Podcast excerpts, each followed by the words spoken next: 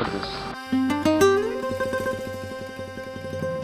שלום לכולם, ברוכים הבאים לפרק נוסף של ההסכת רוח ממללא. אב ובן משוחחים על פרשת השבוע בדרך של הצדיק, רב אושר פרוינד.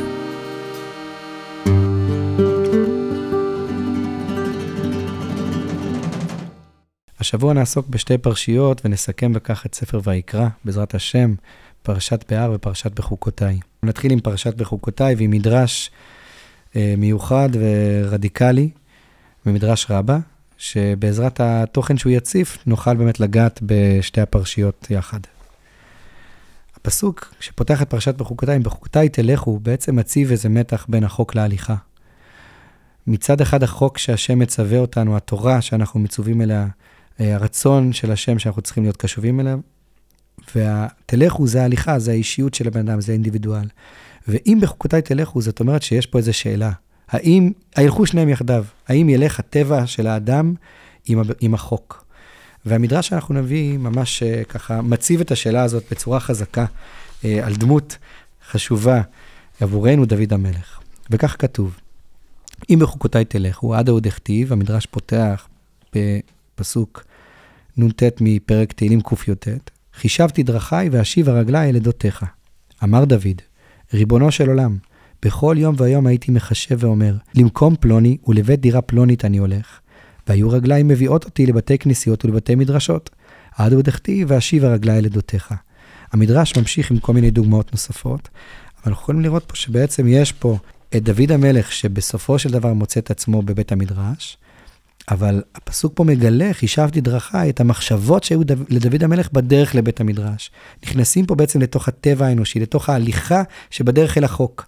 ושם המדרש בוחר, וזאת השאלה שאנחנו ננסה לברר למה, בוחר להציב טבע בעייתי, טבע מסוכן של דוד המלך, שבעצם הוא לא רצה ללכת לבית המדרש, אלא הוא בכלל רצה ללכת למקום פלוני ולדירה פלונית. זאת אומרת, היה לו מחשבה של תאווה, היה לו מחשבה שהיא הפך מבית המדרש. ואשיבה רגלי ילדותיך, הוא מצא את עצמו, רגליי ומוליכות אותי לבית המדרש. רב אושר, בשיחה שנתן בפרשת בהר שנת תשנ"ב, מחריף עוד יותר את האישיות הזאת של דוד, את הסכנה שהייתה לדוד המלך, וכמובן, אני חושב שגם כשהמדרש וגם כשרבושר מדבר על דוד המלך, המטרה היא שכל אחד ילמד מזה לעצמו. וכך הוא אמר לחסידים בשנת תשנ"ב. הנה אדם כשהוא חי בעולם הזה במצב של חטאתי נגדי תמיד, דהיינו שאני עצמות חטא, ואיני יכול לשמור עצמי מלאכתו, וכל מה שאני איני חוטא, זה שמירה של הריבונו של עולם על האדם. בחינה זו היה אצל דוד המלך עליו השלום, שמצא עצמו שהוא נצח של חטא. וזה מה שאמר, כי פשעי אני אדע וחטאתי נגדי תמיד. דהיינו, אני תמיד במציאות חטא. ואם כן, איך הוא לא חוטא אתה? זה משום שהריבונו של עולם, שהוא הנצח של הקדושה, הוא שומר עליו. ועל ידי זה דוד הגיע לקשר עם הנצח של הקדושה, על ידי שמצא את עצמו שהוא הנצח של היפוך הקדושה. וזה דבר ידוע שעל דוד המלך עליו השלום אנו אומרים, דוד מלך ישראל חי וקיים. ולמה הוא זכה דווקא למושג של חי וקיים? מובא במדרש שדוד המלך רצה לעבוד עבודה זרה ולכפור בעיקר, והגיע למקום הטומאה הכי עמוק, ושם, כשהגיע למצב הכי עמוק של הטומאה, שם מצא את הריבונו של עולם שמחזיק אותו שלא יחטא. ואז נדבק פה בריבונו של עולם שהוא חי וקיים. אז רב אושר אפילו מחריף פה את הרעיון הזה של המדרש, שלא רק שהיה לו תאווה ובסוף הוא מצא את עצמו בבית המדרש, אלא שהיה לו מחשבות כפירה, מחשבה ללכת למקום של עבודה זרה. ומה שרב אושר מציב פה, זה ש... איך דוד המלך הגיע לשיוויתי השם לנגדי תמיד? כי הוא היה חטאתי נגדי תמיד. איך הוא הגיע להיות חי וקיים? בגלל שהוא היה בנצח של הפך החי וקיים. הוא היה בנצח של אני כל הזמן רוצה להביא את עצמי להיפוך של הקדושה, בגלל זה הוא הגיע כן לקדושה. אמ, ואנחנו רוצים אה, לשאול פה על הדבר הזה, שאלה שנשאלת הרבה פעמים כשאנחנו מדברים את הדברים של רב אושר, זאת שאלה שצפה. אמ, השאלה, מה המשמעות החיובית של להכיר בשלילי שלי, של להיות חטאתי נגדי תמיד? האם זה לא מרסק לנו את הבחירה החופשית? האם זה לא מרסק לנו את הרוח? איך אפשר לחיות ולעבוד ולהיות בשמחה ולעשות חסד, שזה אנחנו יודעים, היה כל המהות של רב אושר, אם מסתכלים על האישיות שלו, אדם שהיה כל חייו עוסק בחסד, איך זה הולך ביחד עם מחשבת השלילי שאני צריך להחזיק על עצמי. ונביא פה בפתיחה גם סיפור אה, מתוך הס"ח מעשיות של, שכתב חסיד של רב אושר בדרך של רב אושר, אה, שבדיוק הסיפורים האלה נפתחים בדיוק עם השאלה הזאת. מעשה באחד שהתחלף, שהיה טוב והתחלף ונהיה לא טוב.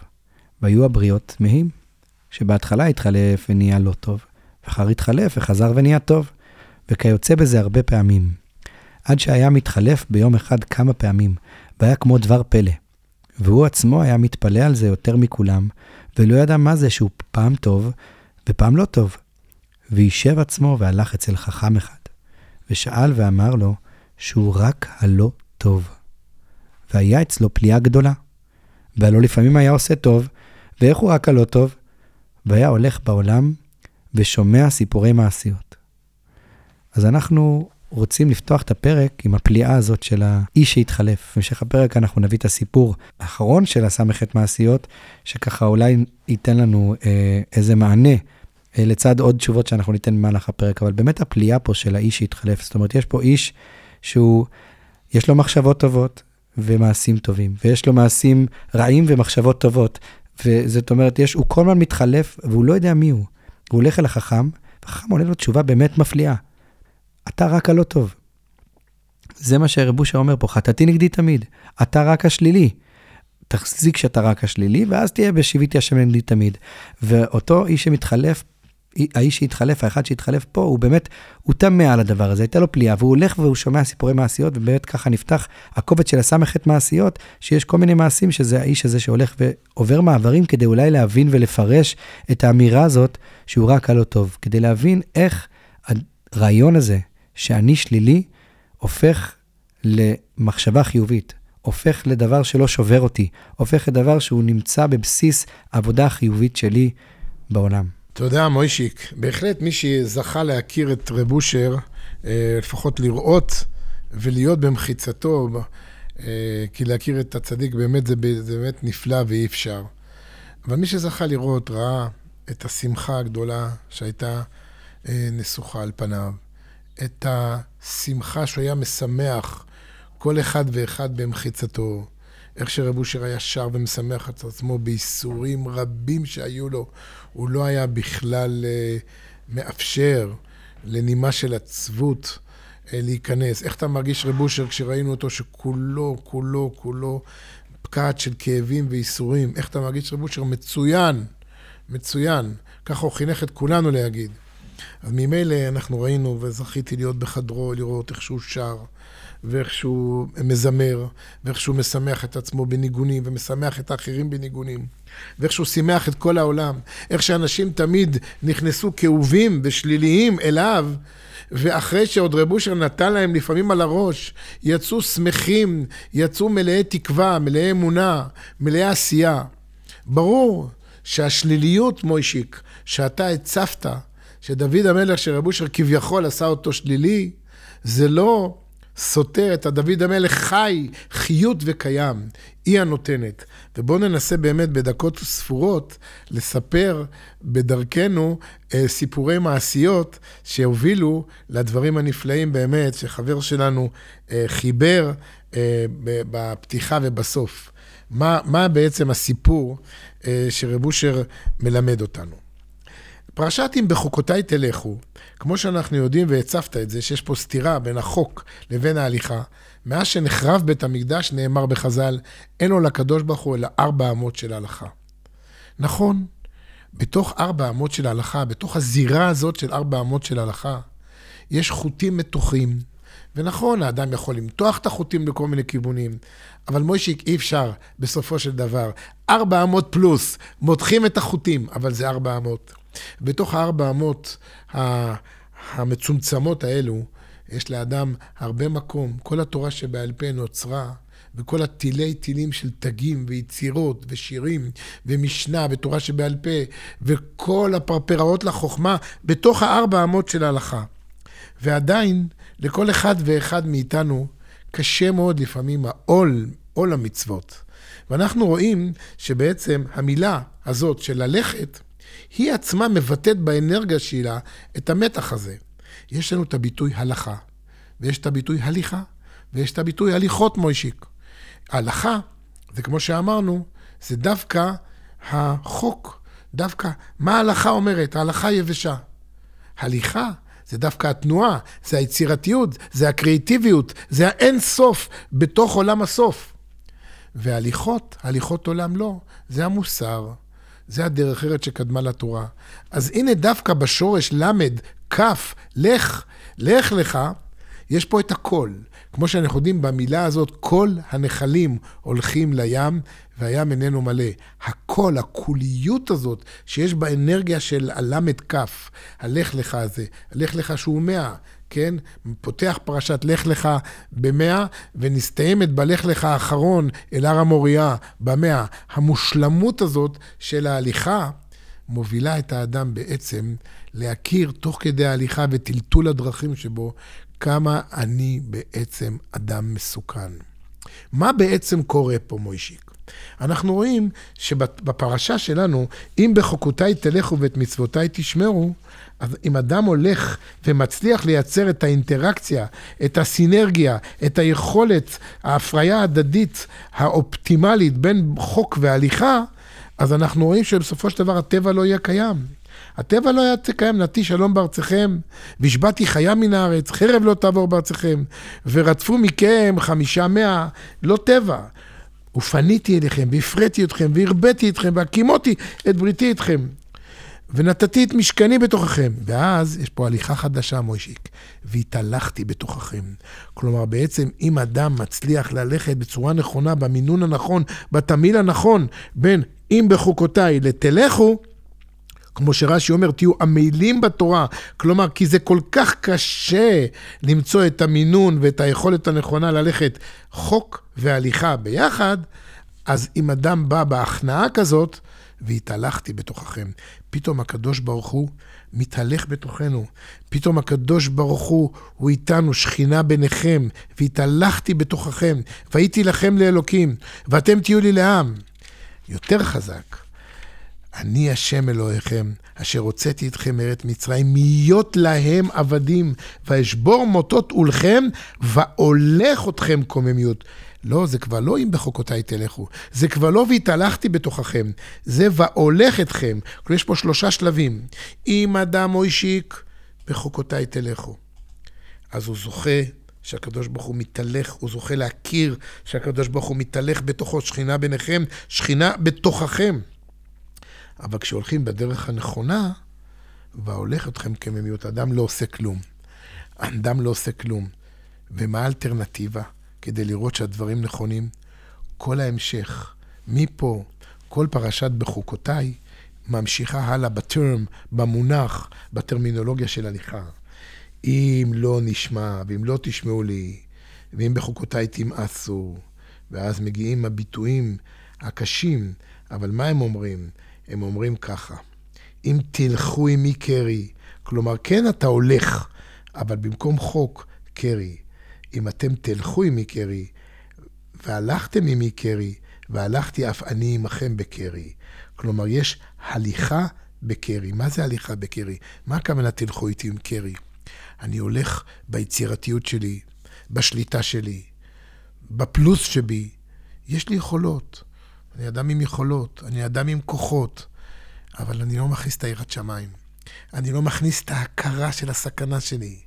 אני לא מכניס את המשמעות שהקדוש ברוך הוא ברא אדם עם כל כך הרבה כוחות וכל כך הרבה סכנות. ואז בעצם מה קורה? נכנס הקרי, נכנס המקרה, נכנס אם בזאת לא תשמעו לי, והלכתם ממי בקרי, והלכתי עמכם בחמת קרי. ולכל אורך הפרשה בהמשך, אנחנו רואים, ואף אשר הלכו עמי בקרי, אף אני אלך עמם בקרי. מה זה האלך ואלך ואלך? כל הפרשה זה ללכת. הרי רב אושר אמר, ומוישי קטע תמיד אוהב להגיד את זה, שמשפט המפתח ששאלו את רב אושר, מה הסיכום על רגל אחת של דרכך, זה ללכת. או כמו שהוא אמר לידידנו הרשי וייסמן, לא סתם ללכת, fighting all the time. מה זה ה-fighting all the time? מה שרש"י אומר, תהיו עמלים בתורה. מה הכוונה שתהיו עמלים בתורה? איזה עמל יש פה? מה הכוונה? אז אני רוצה להגיד לך, תראה מה קורה עם דוד המלך.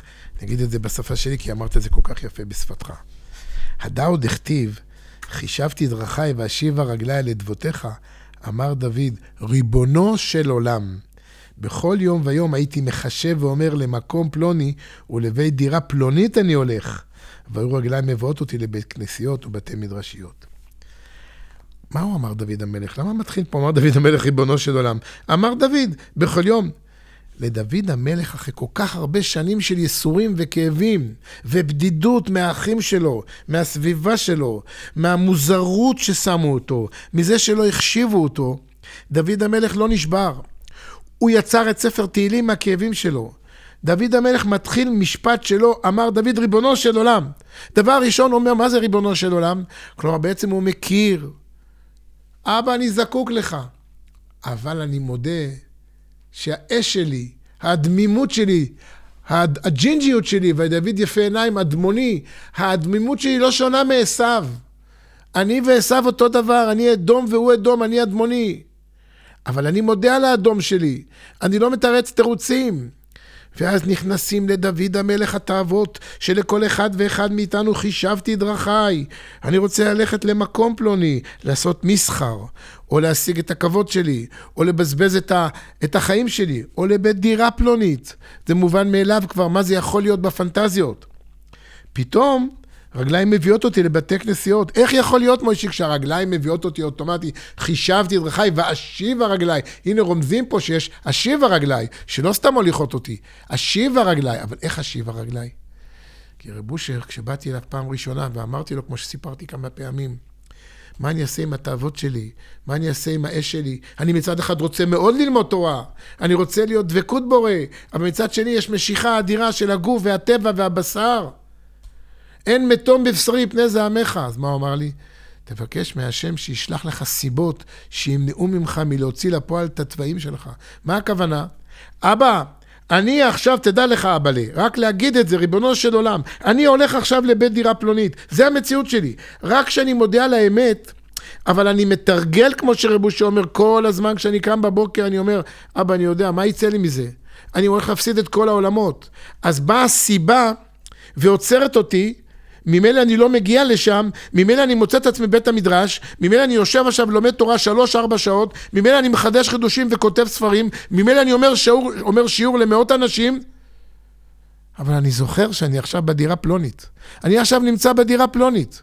כל התורה שקורית עכשיו היא לא שלי, היא של הבורא עולם. אני בכלל לא שם. אני נמצא עכשיו, דוד המלך רצה לעבוד עבודה זרה. כלומר, דוד המלך למד, ואיך הוא למד את זה בדרך הקשה? כי בהתחלה דוד המלך חשב שאני, בחנני ונשני, צרפה חילותיי וליבי. אני כבר עברתי כל כך הרבה איסורים, שאני עכשיו, אבא דבוק בך. אתה הולך איתי ואני הולך איתך ואני אוהב אותך, זה נכון. אבל מי נותן את הכוח הזה? מי נותן את הכוח הזה? ולכן, מוישיק, השאלה הגדולה ששואלים אותנו כולנו, כל מי, ש, כל מי שבא ונכנס להיכל של רב אושר ורוצה להבין, שואל את השאלה, למה אתה שובר את הבן אדם? למה העצבות והשליליות? זה לא עצבות ושליליות. זה פשוט להכיר את המציאות של הבן אדם, המציאות של הבן אדם שבא מבול אחרי בריאת העולם. הנכדים, ש... ש... שאלו אותי הנכדים, דיברנו עם הנכדים שלנו, הרי לא ציוו בתורה שום דבר. למה מביאים מבול? לא כתוב לא תרצח, לא כתוב לא תגנוב, לא כתוב לא תנאף. כלומר, מצפים מהאדם שאדם יבין את זה לבד, את שבע מצוות בני נוח. אבל האדם לא הבין את זה, בא מבול. ואחרי מבול, בא סדום ועמורה. אז אנחנו יודעים שהמציאות של הבן אדם זה שהבריאה הראשונה, קין רצח את הבל. ואנחנו יודעים לאן אנחנו מגיעים, מאיפה דוד בא. דוד בא ממילות ובנותיו. אז הוא לא יכול, ו- ומה זה מואב? מה זה כל, היש... כל המואביות הזאת, אם לא אנטי מוסר שלא קידמו אתכם בלחם ובמים? ומתוך המואביות הזאת, מתוך זה, צצה לנו רות המואביה, צצה לנו אמת המוסר, הדרך ארץ, הליכות עולם לא. בא המוסר הטבעי, אבל המוסר הזה בעצם הבין שהוא לא יכול להיות חי וקיים בלי שהוא מוסר את עצמו אל נעמי, אל התורה, אל היראת שמיים, אל בועז. ופה אנחנו בעצם מבינים, חישבתי דרכיי ואשיבה רגליי אל אדבותיך. כמו שאמרת, והולך אתכם קוממיות, זה ש... השם מוליך אותנו, שאדם הוא לגמרי לא עושה כלום בעולם.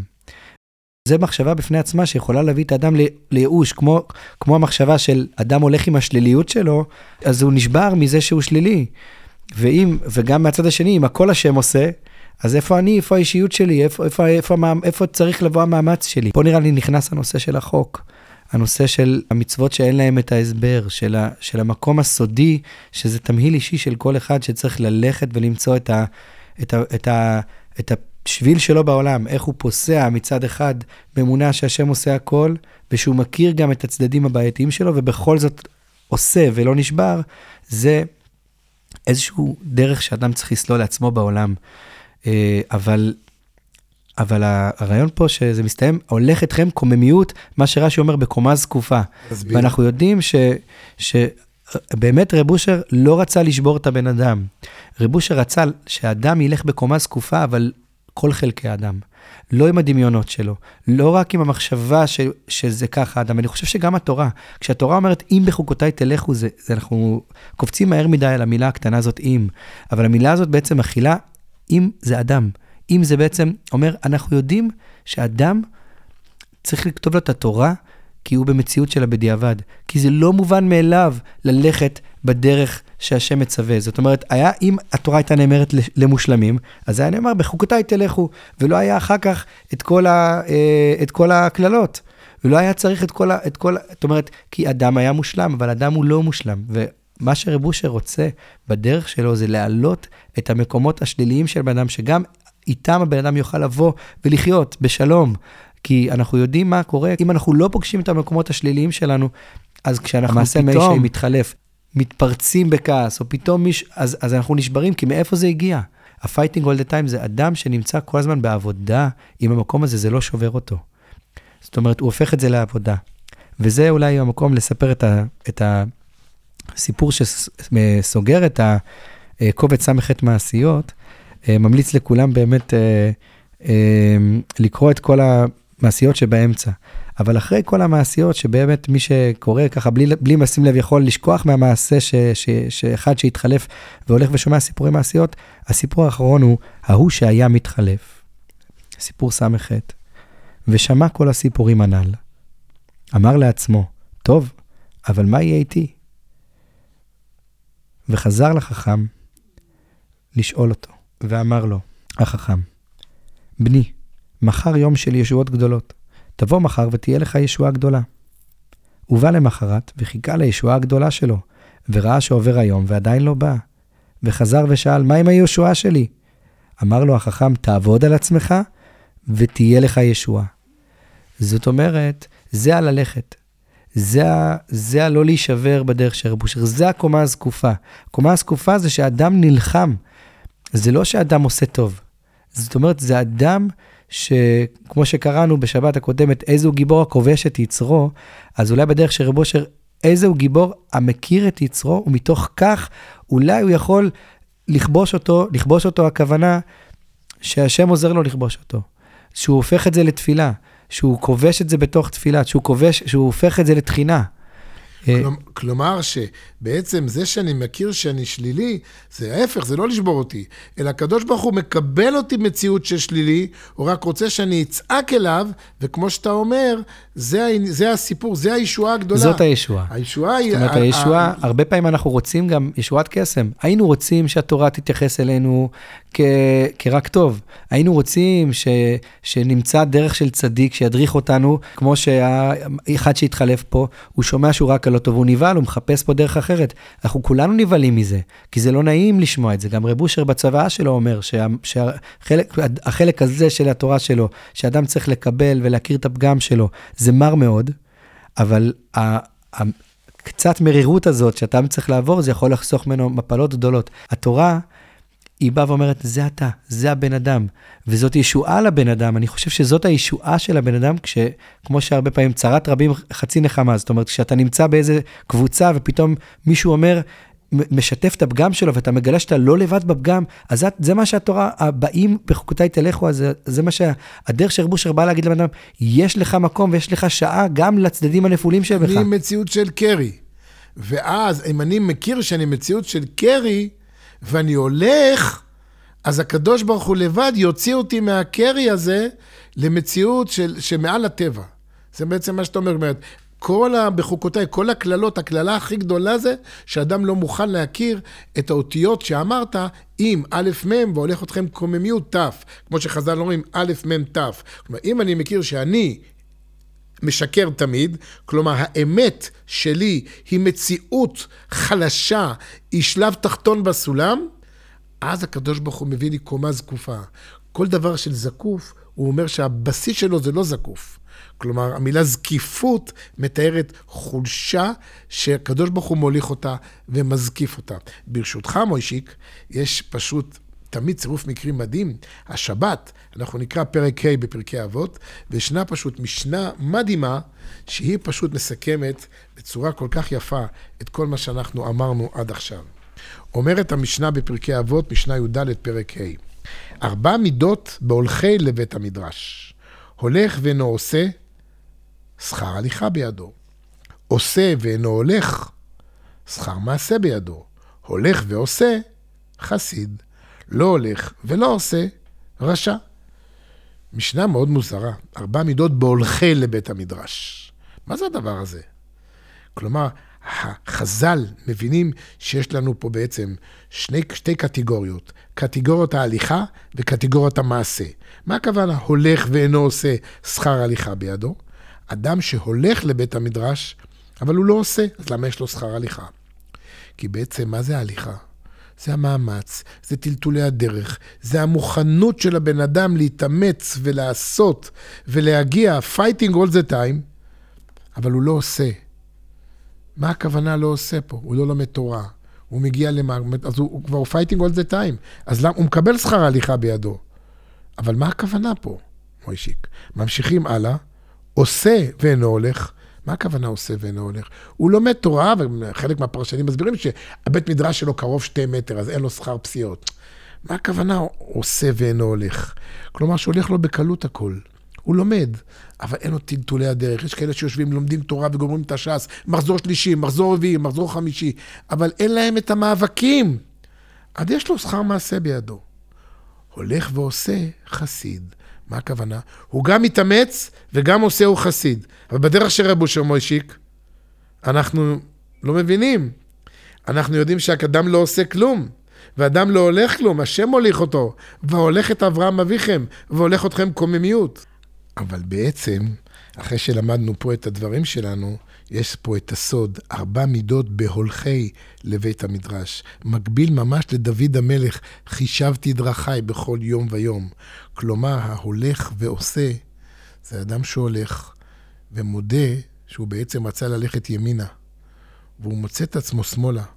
ממילא כל המעשה שהוא עושה, הוא יודע שזה של השם. זה חסיד, זה לא הוא. זאת ועוד, כשדיברנו על הקטע, מוישיק, של השליליות, אם אני מכיר את השלילי שבי, איך אני יודע שאני מכיר את השלילי שבי מתוך קטע נכון ולא מתוך קטע שחור?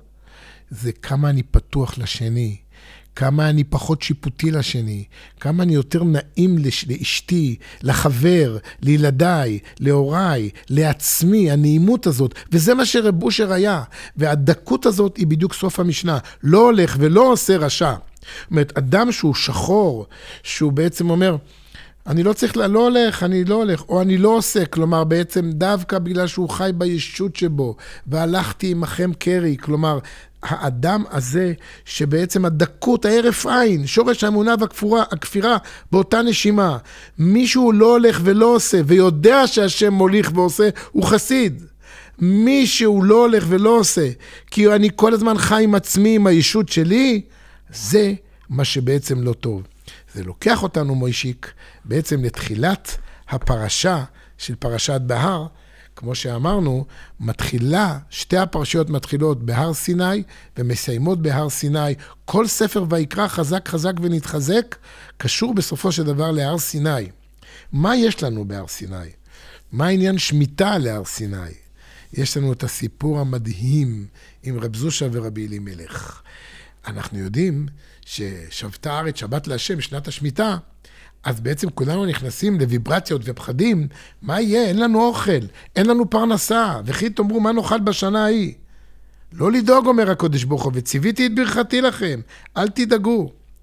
שואל הרבי אלימלך מליזנסק בשם אחים רב זושה, מה, זה נראה טוב, וציוויתי את ברכתי? הוא אומר, לא, זאת קושייה עצומה. זה נאמר לאנשים חסרי אמונה. אנשים כמונו, ששואלים שאלות, אוי, איך נסתדר? לא היינו צריכים לשאול, אומר רב זושה. אומר רב זושה, נראה שהשם יתברך, ברוך השם, כשברא את העולם, השפיע מטובות צינורות מושכים שפע לצורכי בני אדם. ודרך השפע שלא להפסיק כלל.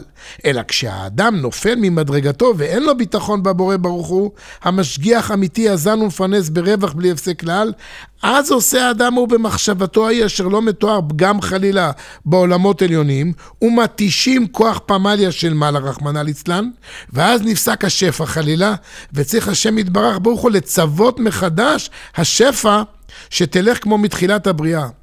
כלומר, בעצם, הציוויתי את ברכתי, זה נאמר לאנשים כמונו, שבעצם לא עומדים בניסיון ושואלים שאלות, מה יהיה? השאלה הזאת זו שאלה מאוד, שאלה מאוד אנושית, מוישיק, המה יהיה הזה. ובעצם רב זושה מחדש שאם אנחנו נהיה במידת השתיקה, כלומר אנחנו נהיה לא הולך ולא עושה. מה הכוונה לא הולך ולא עושה? השם הולך. אני מציאות שחישבתי דרכיי, אבל אני פתוח לזה, אני מכיר כבר את המציאות שלי. אז אני לא שואל, אני לא שואל וכי תאמרו.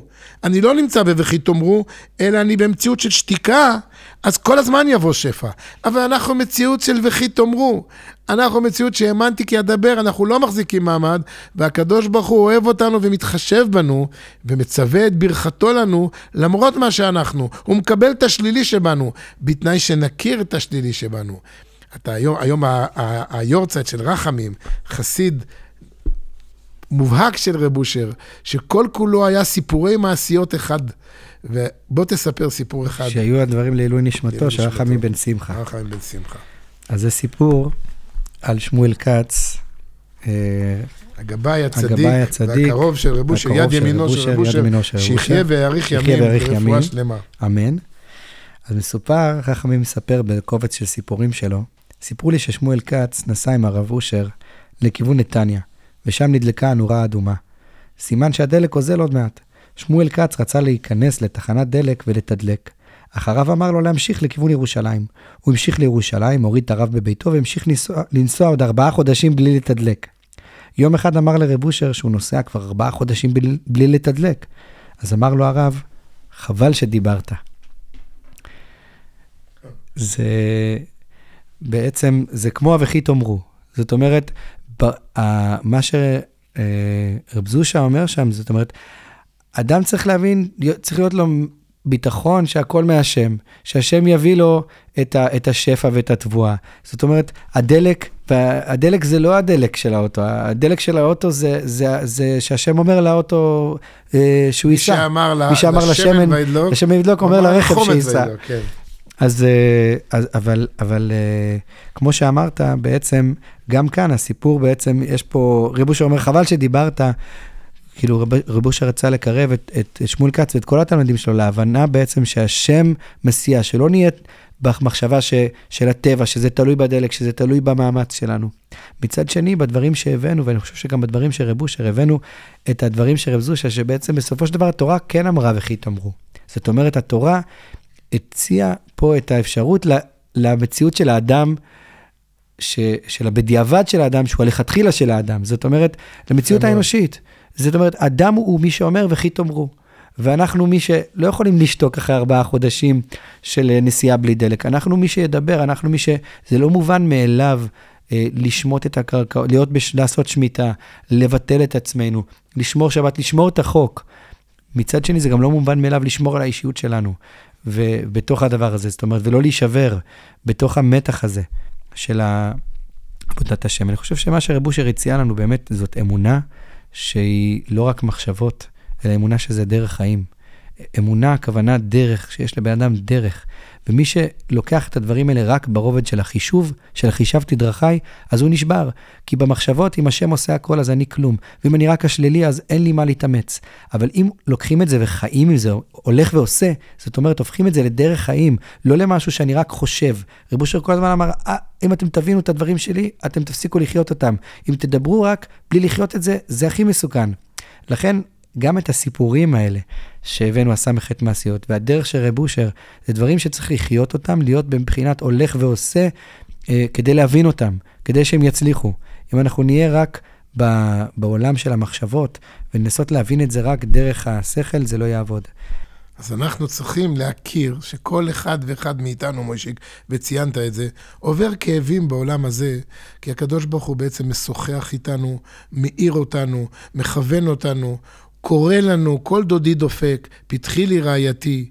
יהי רצון בעזרת השם שלא נזדקק, לא, ליד, לא לידי איסורים וחולאים רעים, לא לידי כאבים, אלא בעזרת השם אנחנו נהיה קשובים ופתוחים לקולות המתהלכים בגן ואומרים אייכה.